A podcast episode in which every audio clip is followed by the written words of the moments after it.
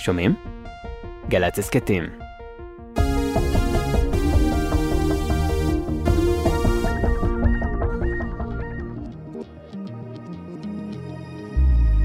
עכשיו בגלי צה"ל, שש בשישי. הבית של החיילים, גלי צה"ל.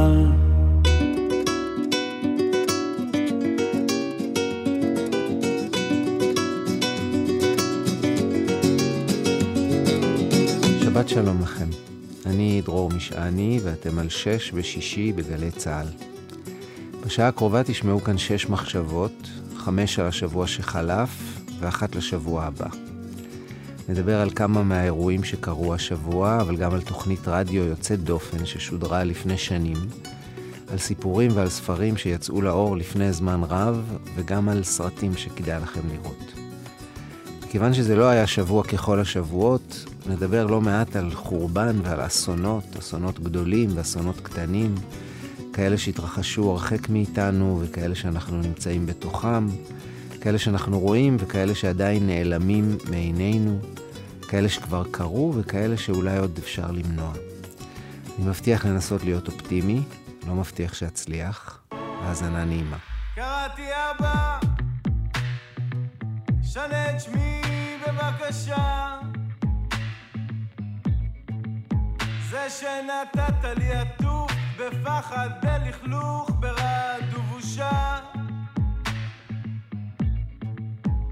כן ואנה,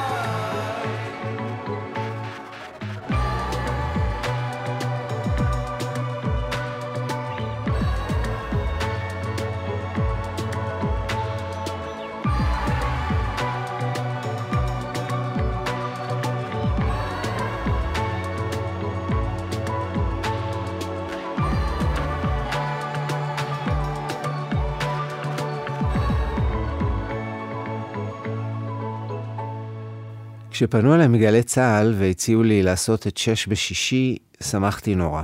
חשבתי שזה יהיה פשוט וגם נעים.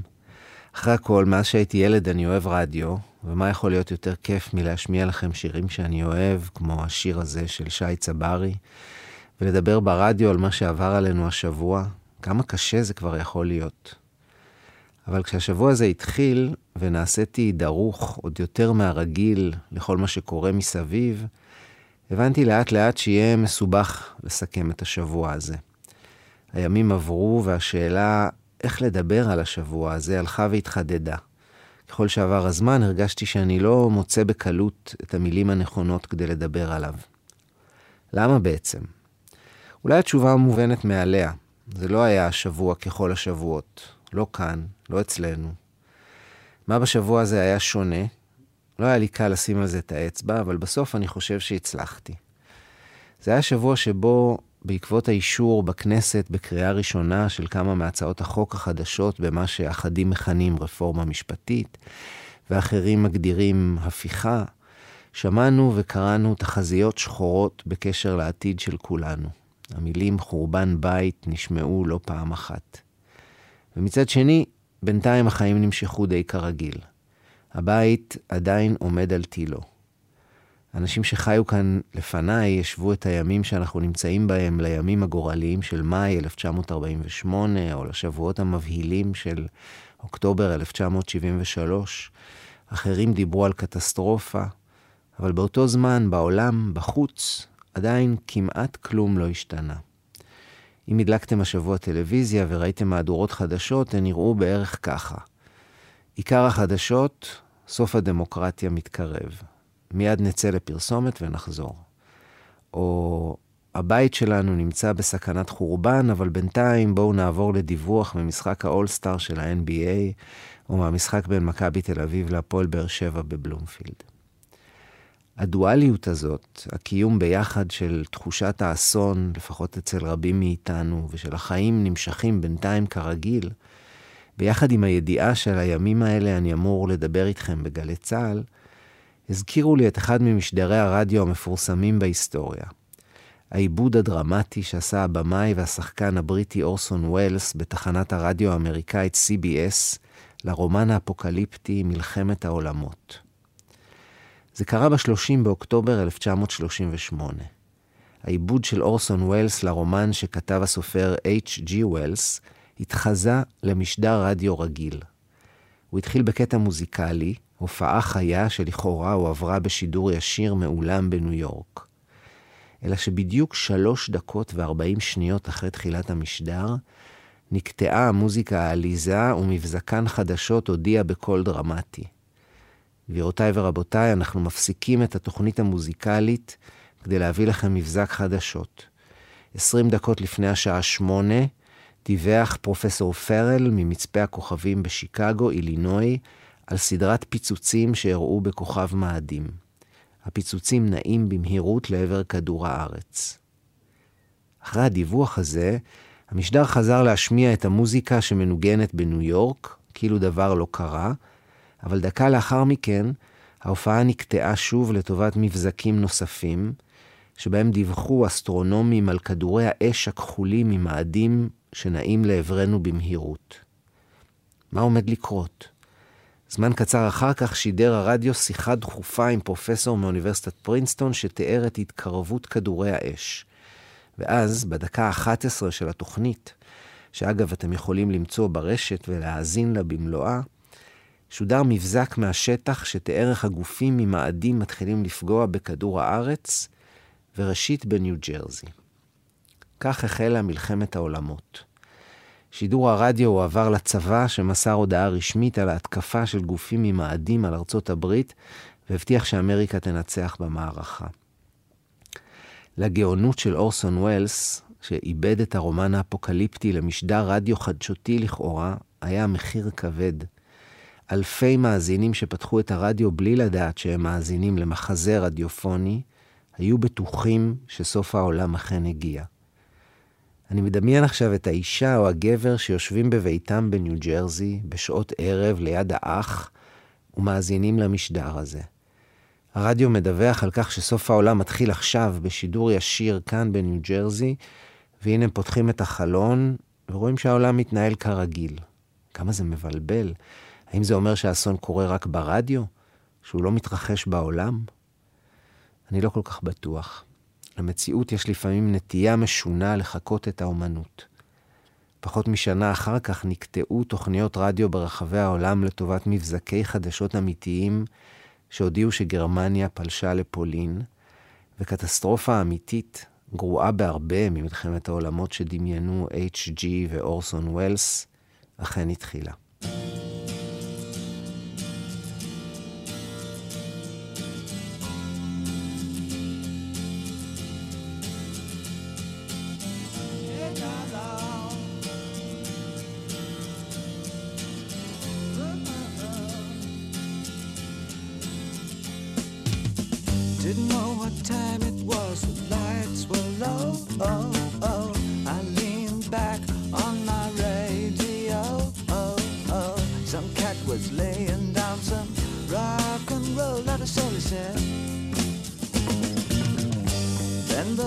sound.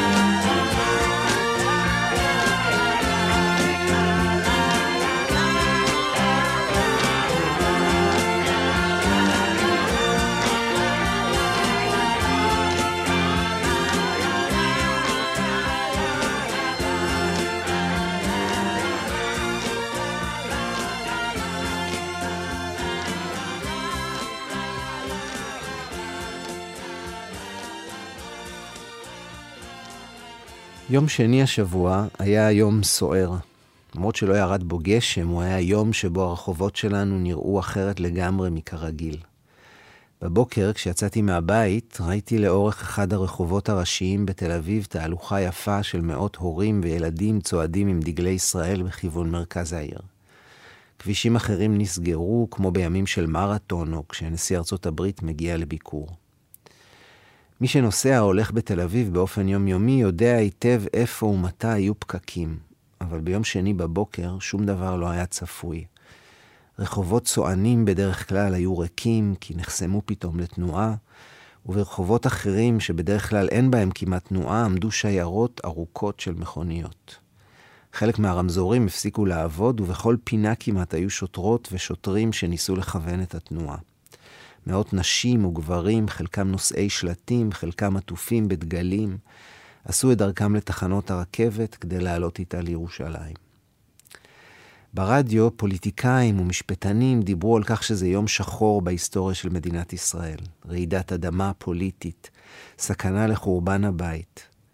בצהריים התחילו בירושלים הדיונים על הצעות החוק, ואלפי מפגינים צעדו סביב הכנסת כדי למחות.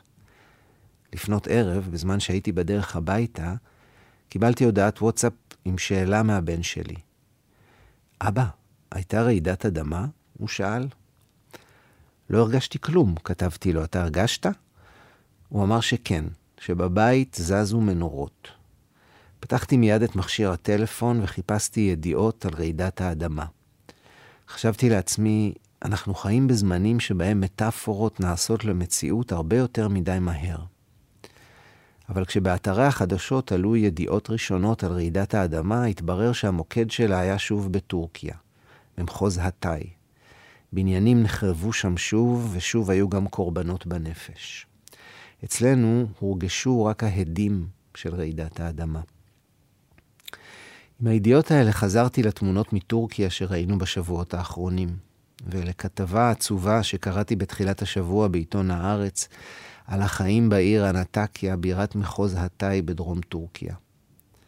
הכתבה סיפרה על מאות הבניינים שנחרבו בעיר, על אלפי המתים והפצועים ועשרות אלפי האנשים שנשארו בלי בית לגור בו. רבים מהם, סופר בכתבה, לא מוכנים לעזוב את העיר, למרות שלכאורה אין להם כבר מה לחפש בה, כי הבתים שלהם אבדו. הם נשארים כדי לשמור על החפצים המעטים שלהם שקבורים בין ההריסות, או מתוך תקווה שמישהו מבני משפחותיהם עוד יימצא בחיים, או פשוט כדי למצוא את הגופות של היקירים שלהם ולהביא אותם לקבורה. הם מקווים שיצליחו למזער את האסון, ואולי אפילו מתפללים שיצליחו למנוע אותו, למרות שהוא כבר קרה. כשקראתי את הכתבה הזאת, שאלתי את עצמי שאלה שאני בטוח שגם חלקכם שאלתם מאז רעידת האדמה. איך אני לא לוקח מטוס ונוסע לטורקיה כדי לעזור? איך אני ממשיך כאילו כלום לא קרה כשאסון כל כך נורא התרחש בסמוך אליי, ממש בפתח ביתי. אבל מצד שני, האם זה לא מה שאנחנו עושים תמיד? חיים ליד האסון, לפעמים אפילו ממש בתוכו, כאילו כלום לא קורה מסביבנו? אנחנו בינתיים חיים במרחק מסוים מרעידת האדמה. העדים שלה מרעידים קלות את המנורות שלנו, ולא כולם גם שמים לב לכך. רק מי שרגיש במיוחד לתנועות קלות, כמו הבן שלי. הבתים שלנו, אנחנו מקווים, עדיין יציבים. אזור האסון קרוב, אבל אנחנו עוד לא בתוכו.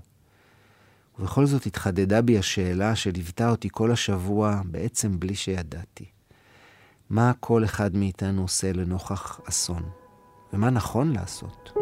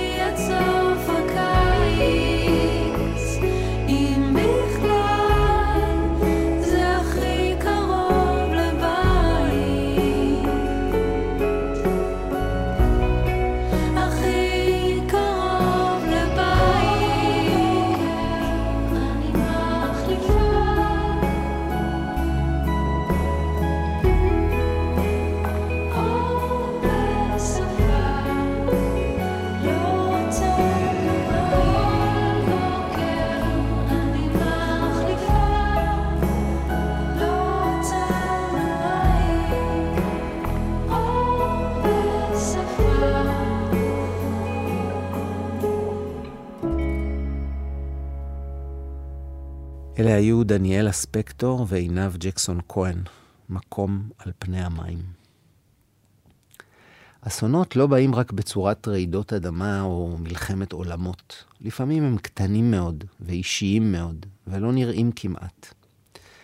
לפני חמש שנים מתה הסופרת נפלאה וחברה טובה שלי, רונית מטלון. המוות שלה היה אסון אישי בשביל בני משפחתה וחבריה וגם בשבילי. נדמה לי שבמקרה של רונית, זאת הייתה גם אבדה על התרבות הישראלית. למרות השנים שחלפו, מספר הטלפון של רונית עדיין נמצא ברשימת המועדפים הקצרה של הטלפון הסלולרי שלי. בכל פעם שאני פותח אותה כדי לטלפן לבני או לביתי, לשאול מה שלומם ומתי הם חוזרים מבית הספר, אני רואה את שמה לידם.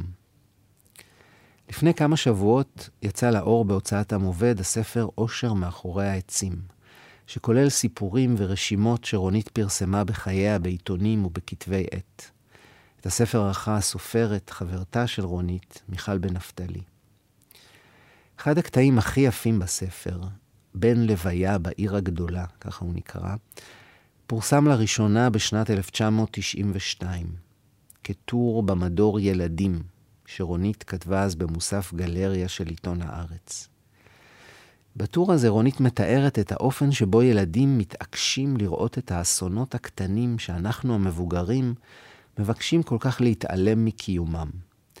למשל, את האסון האישי הכאילו קטן, אבל בעצם גדול, שהוא העוני, או חורבן הבית הפרטי, עבור מי שחווה אותו באופן יומיומי. היא מטיילת עם ילד ביום שישי בצהריים בדיזינגוף סנטר בתל אביב, והילד מתעקש לראות. הנה ככה רונית כתבה. ילד הוא בן לוויה רב סתירות ותובעני בעיר הגדולה. הוא מכריח להביט במה שלא רואים בדרך כלל. בכל סדק מאבני המדרכה שמתחתיו שוכנים קיני נמלים, או במה שלא רוצים לראות, הוא מצוי על המדרכות הללו, העניים. קשה ולא נעים לראות עניים. לא פחות קשה להגות את המילה עניים ולא להיתפס לתעתועי לשון נקייה, נוסח מובטלים או חסרי עבודה. אבל קשה מכל לראות עניים במחיצתו. הוא לא מנומס, הוא נטול עכבות, והוא מתבונן בכוח ובריכוז בדיוק במקום שממנו מסיעים המבוגרים את מבטם הלאה, במבוכה או בחוסר אונים. דיזינגוף סנטר בצהרי יום שישי הוא מקום מועד לפורענות במובן זה. בזה אחר זה ניצבים שם הנגנים למיניהם לבד או בקבוצות. הוא עומד מולם, לוטש עיניים שעה ארוכה, ביד אחת אוחז בפיצה ובשנייה בגביע פופקורן, מקשה קושיות ובקול רם דווקא. מי האנשים האלה? למה הם עומדים ברחוב ומנגנים? למה שמים כסף בתיק שלהם? אין להם בית? למה הם עניים? ואז גם, למה יש אנשים שלא שמים להם כסף בתיק? חשבתי על הטור הזה של רונית השבוע, כשביום שני, בזמן שהרכבות לירושלים התמלאו במפגינים ובכנסת דנו בהצעות החוק לשינוי מערכת המשפט, וקצת לפני רעידת האדמה בטורקיה, הגיעה עוד בשורה לא משמחת לאנשים רבים. האינפלציה עולה ולכן בנק ישראל החליט להעלות שוב את הריבית ואיתה גם את החזרי המשכנתאות, שבחודשים האחרונים עלו כבר ביותר מאלף שקל. ניסיתי לחשב בכמה תעלה המשכנתה שלי מהחודש הבא, בטח בעוד 200 או 300 שקל לפחות, ואז ניסיתי להרגיע את עצמי. זה לא אסון, אמרתי לעצמי, לא רעידת אדמה. הבית שלנו יעמוד בזה. אפשר לנסות לחסוך קצת במקום אחר. אבל עבור משפחות אחרות, הלא אסון הזה, העוד כמה מאות שקלים בכל חודש בהחזר המשכנתה, כן עלול להפוך לסכנה של ממש. לרעידת אדמה שמסכנת את יציבות הקירות. נדמה לי שזה היה עוד רגע בשבוע הזה, שבו ישראלים רבים חשו שהבית שלהם פחות יציב ממה שהם חשבו.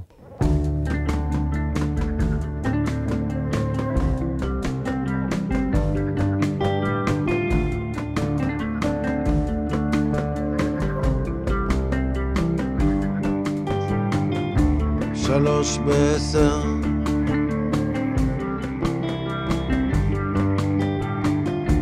מחוץ לעולם.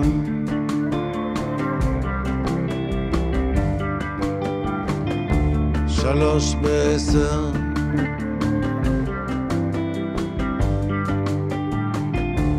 אנחנו שם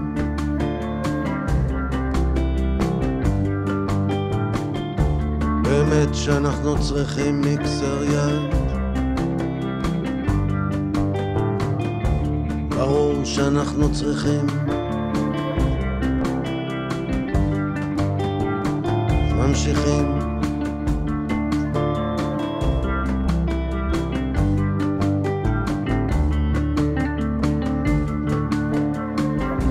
דופק לי הלב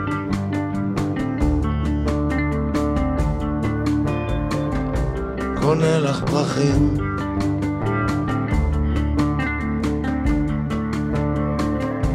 קיבלנו הרבה.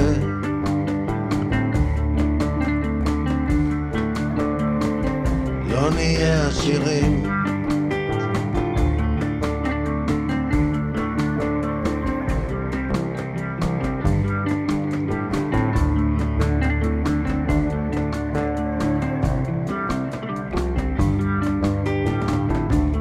ישנים בים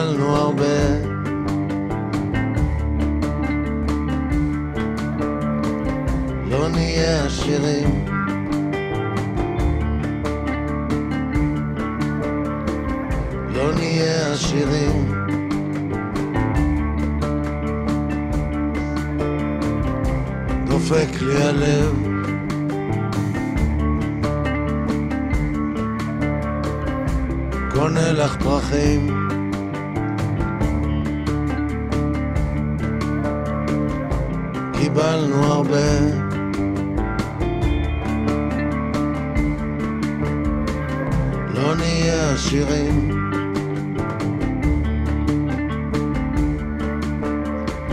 לא נהיה עשירים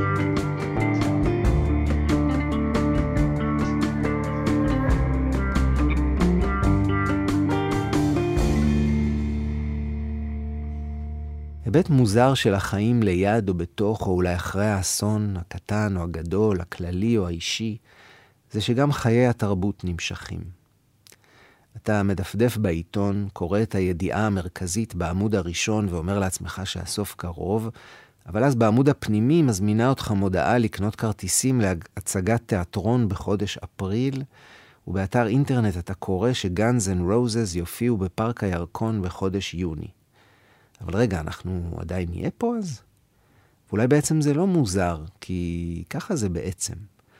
יצירות אומנות גדולות מזכירות לנו שהעולם תמיד היה ויהיה אזור אסון, ושמה שמציל אותנו בתוכו, אולי לא ממנו, אבל בתוכו, הם הספרות והמוזיקה והקולנוע. אתם מכירים את הדימוי של האונייה שעומדת להתנגש בקרחון בזמן שהתזמורת מנגנת על הסיפון. זה דימוי לניתוק, למעשה לא סביר או חסר היגיון, מביאים אותו כשרוצים לומר שהתזמורת לא אמורה לנגן על סיפון הטיטניק. אבל למה בעצם היא לא אמורה לנגן?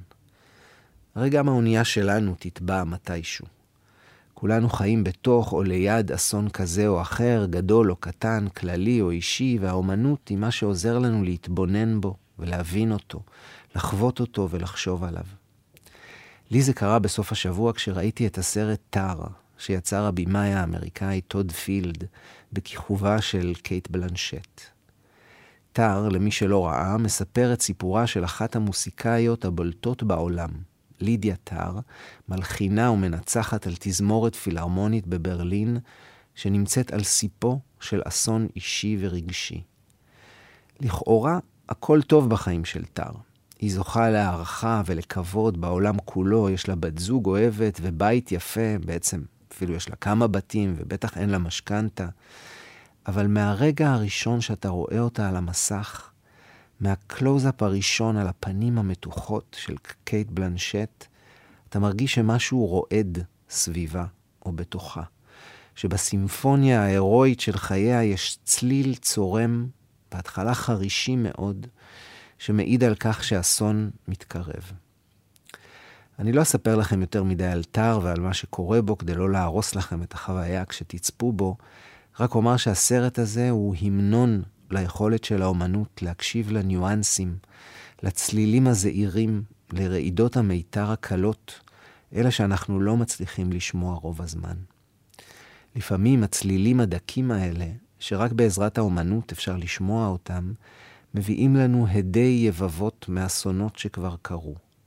לפעמים הם מבשרים את הרעם של האסון שמתקרב אלינו ושאנחנו עדיין לא יכולים לראות.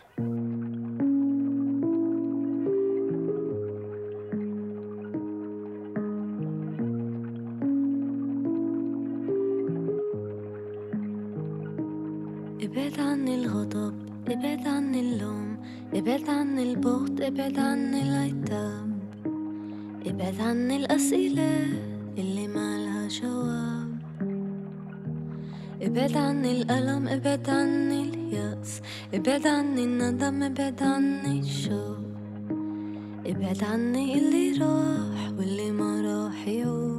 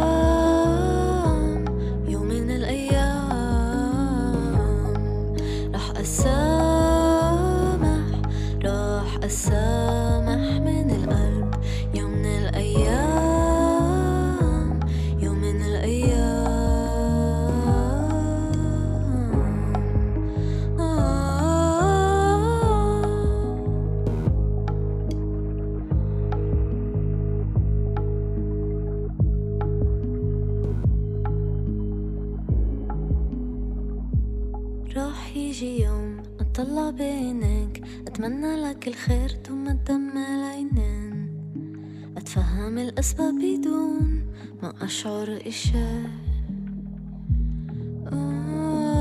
لوقتها ما تقرب ابعد عني ابعد عني ابعد خلي الجرح يطيب.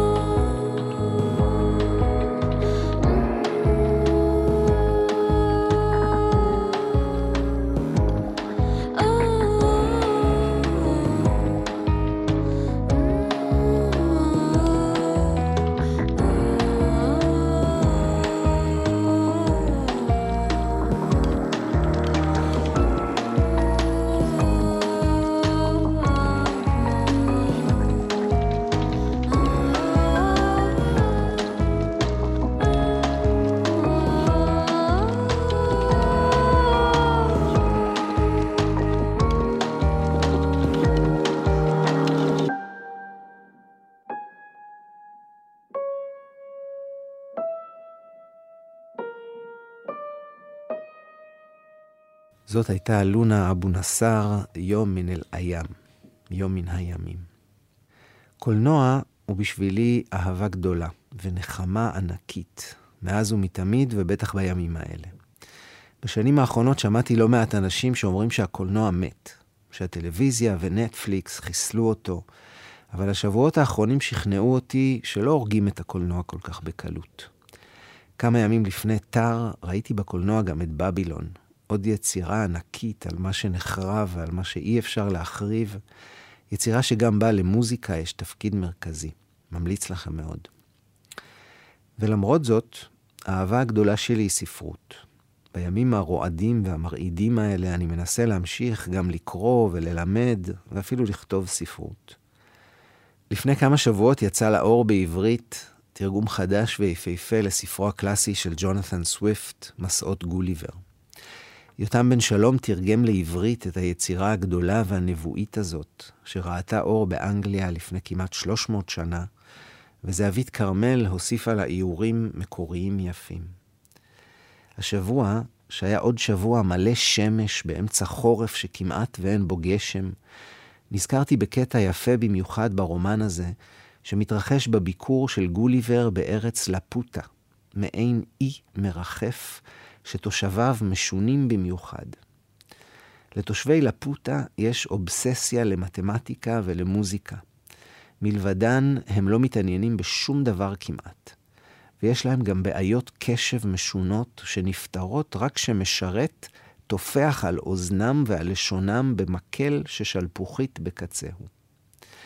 כך מתאר גוליבר הבן בלי בית, הנוסע הנצחי ברחבי העולם, את בני לפוטה. אנשים אלה שרועים באי שקט תמידי ואינם יודעים רגע אחד של שלווה. והמחשבות הטורדות אותם הן כאלה שאינן פוקדות את רוב בני האדם. מה שמעורר בהם חרדה הוא האפשרות לשינוי במצבם של כמה מגרמי השמיים, כגון המחשבה שהארץ, שמסלולה נוטה תמיד לעבר השמש, תיבלע בה בסופו של דבר. שפני השטח של השמש יתכסו בסיגים והיא תחדל מלהשפיע את אורה על העולם. שזנבו של כוכב השביט האחרון היה קרוב לפגוע בארץ ולשרוף אותה לעפר, ושבעוד 31 שנים יגיע הבא אחריו וישמיד אותנו כליל. כי על פי חישוביהם, בנקודת הפריהליון תעלה הטמפרטורה שלו לכדי פי עשרת אלפים מזו של ברזל מלובן, וכשיתרחק מן השמש הוא יצמיח זנב להבות שאורכו 180 אלף קילומטרים. ואם תיכנס אליו הארץ ותגיע למרחק של 160 אלף קילומטרים מגרעין השביט, דהיינו מגופו, אין ספק שתתלקח ותישרף כליל. וכן הם דואגים שמא השמש המרעיפה את קרניה מדי יום ביומו, אך אינה מקבלת אליה שום חומר שיזין אותן, תתכלה בסופו של דבר ותהיה כלא הייתה, מה שיביא לידי חורבן הארץ וכל כוכבי הלכת האחרים המקבלים ממנה אור. חששותיהם מפני סכנות מסוג זה מדריכים את מנוחתם עד כדי כך שאין הם מסוגלים לישון בלילה, או ליהנות מתענוגותיהם הפשוטים של החיים. בבוקר, כשהם פוגשים מכר, הם שואלים אותו בראש ובראשונה, מה שלום השמש, ואיזו תקווה יש להם להימנע ממגע עם כוכב השביט המתקרב. מבחינת גוליבר, אתם רואים, החרדה של בני לפוטה מאסון אקלימי שתחריב את ביתם נראית משונה. אולי זה מפני שלגוליבר עצמו אין ממש בית. והוא נע ונד ומאמין שכשהאונייה שלו תטבע שוב ושוב, והאוניות של גוליבר לא מפסיקות לטבוע, הוא תמיד יגיע לחוף מבטחים של איזו ארץ נסתרת, או לאי סודי שלא מופיע על המפה. ואולי זה גם מה שיקרה לנו? I still dream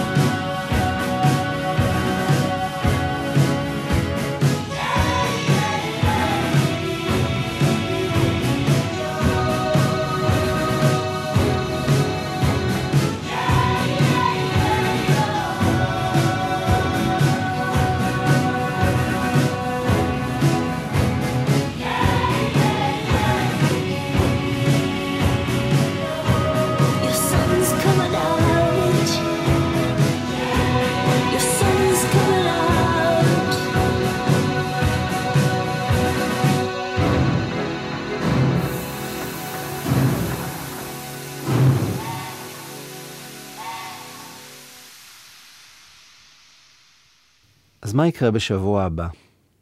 האם קירות הבית שלנו ימשיכו לרעוד, או שמישהו ינסה לעזור לנו לחזק אותם? האם נמשיך לשאול זה את זה איזו תקווה יש לנו להימנע ממגע עם כוכב השביט המתקרב?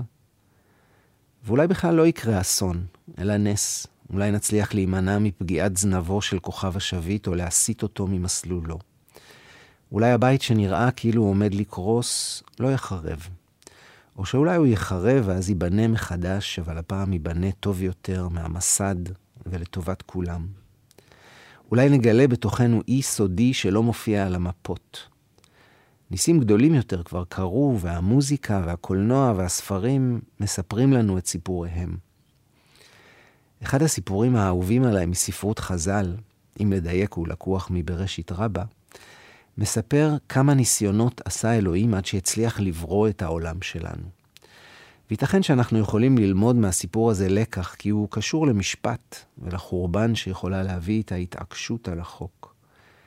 עולמנו, מספר המדרש, לא היה הראשון בנבראים.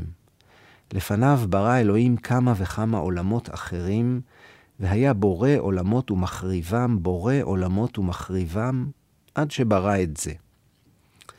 למה לא הצליחו כל הניסיונות הקודמים של אלוהים? מפני שבאחדים הוא ניסה לברוא את העולם רק על פי מידת הרחמים, ואז העולם מתמלא בחוטאים ונהרס. ובאחרים הוא ניסה לברוא את העולם רק לפי מידת הדין, ואז איש לא יכול היה לחיות בו ולא הייתה לו תקומה. ובמה שונה העולם שלנו? שאותו ברא אלוהים כשהבין שאין טעם להתעקש על מערכת החוקים שרצה שתהיה בו. אילו היה מתעקש לברוא אותו שוב במידת הדין, כפי שתכנן תחילה, אף העולם הזה לא יכול היה להתקיים ולעמוד. מה עשה אלוהים? שיתף במידת הדין את מידת הרחמים, וברא בשתיהן את העולם. והנה המסקנה שהסיק הקדוש ברוך הוא מהסיפור הזה. אם בורא אני את העולם במידת הרחמים, יהיו בו חוטאים מרובין. ואם בורא אני את העולם במידת הדין, אין לו תקומה. אלא הרי אני בורא אותו במידת הדין ובמידת הרחמים גם יחד, והלוואי ויעמוד. משל למלך שהיו לו כוסות דקים. אמר המלך, אם אני נותן לתוכם חמין, הם מתבקעים. צוננין, הם מקרישים. מה עשה? ערב חמין בצוננין ונתן בהם, ועמדו. זהו, אנחנו כבר מסיימים. אני רוצה להודות לעורך עומר נותקביץ' ולטכנאי גלעד בלום. אני דרור משעני. שבת שלום.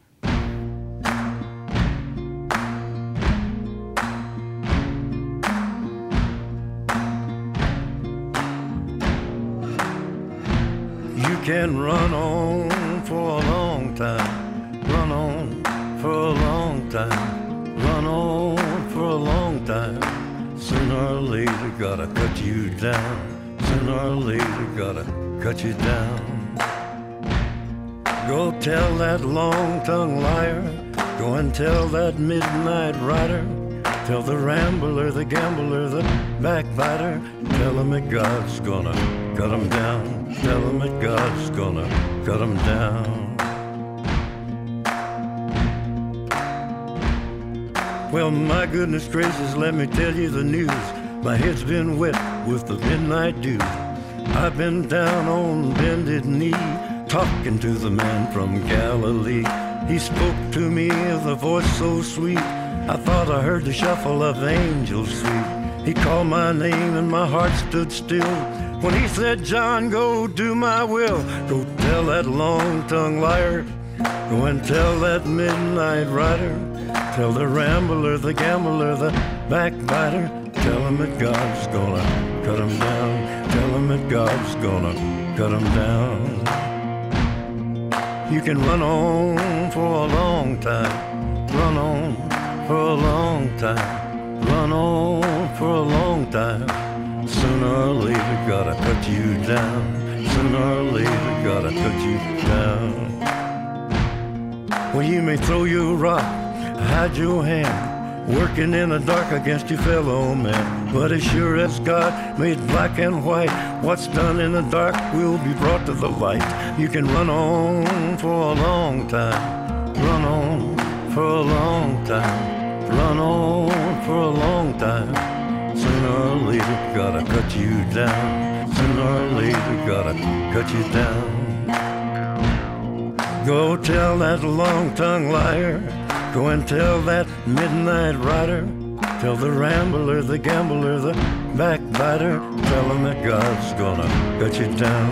Tell him that God's gonna cut you down. Tell him that God's gonna cut you down.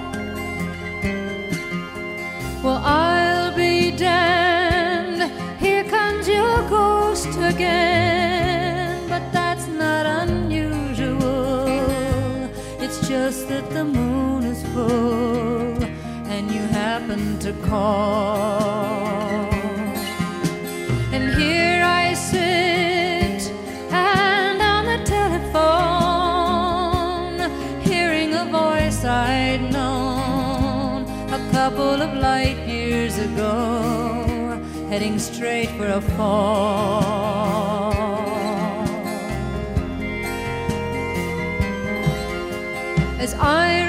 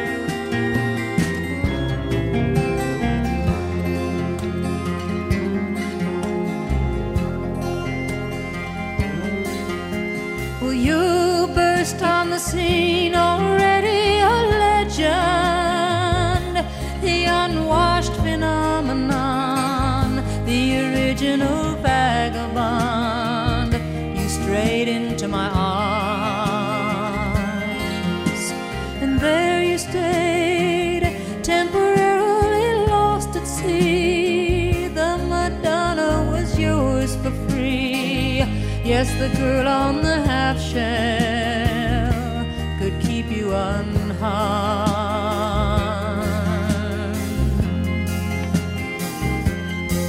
Now I see you standing with brown leaves falling all around and snow in your hair.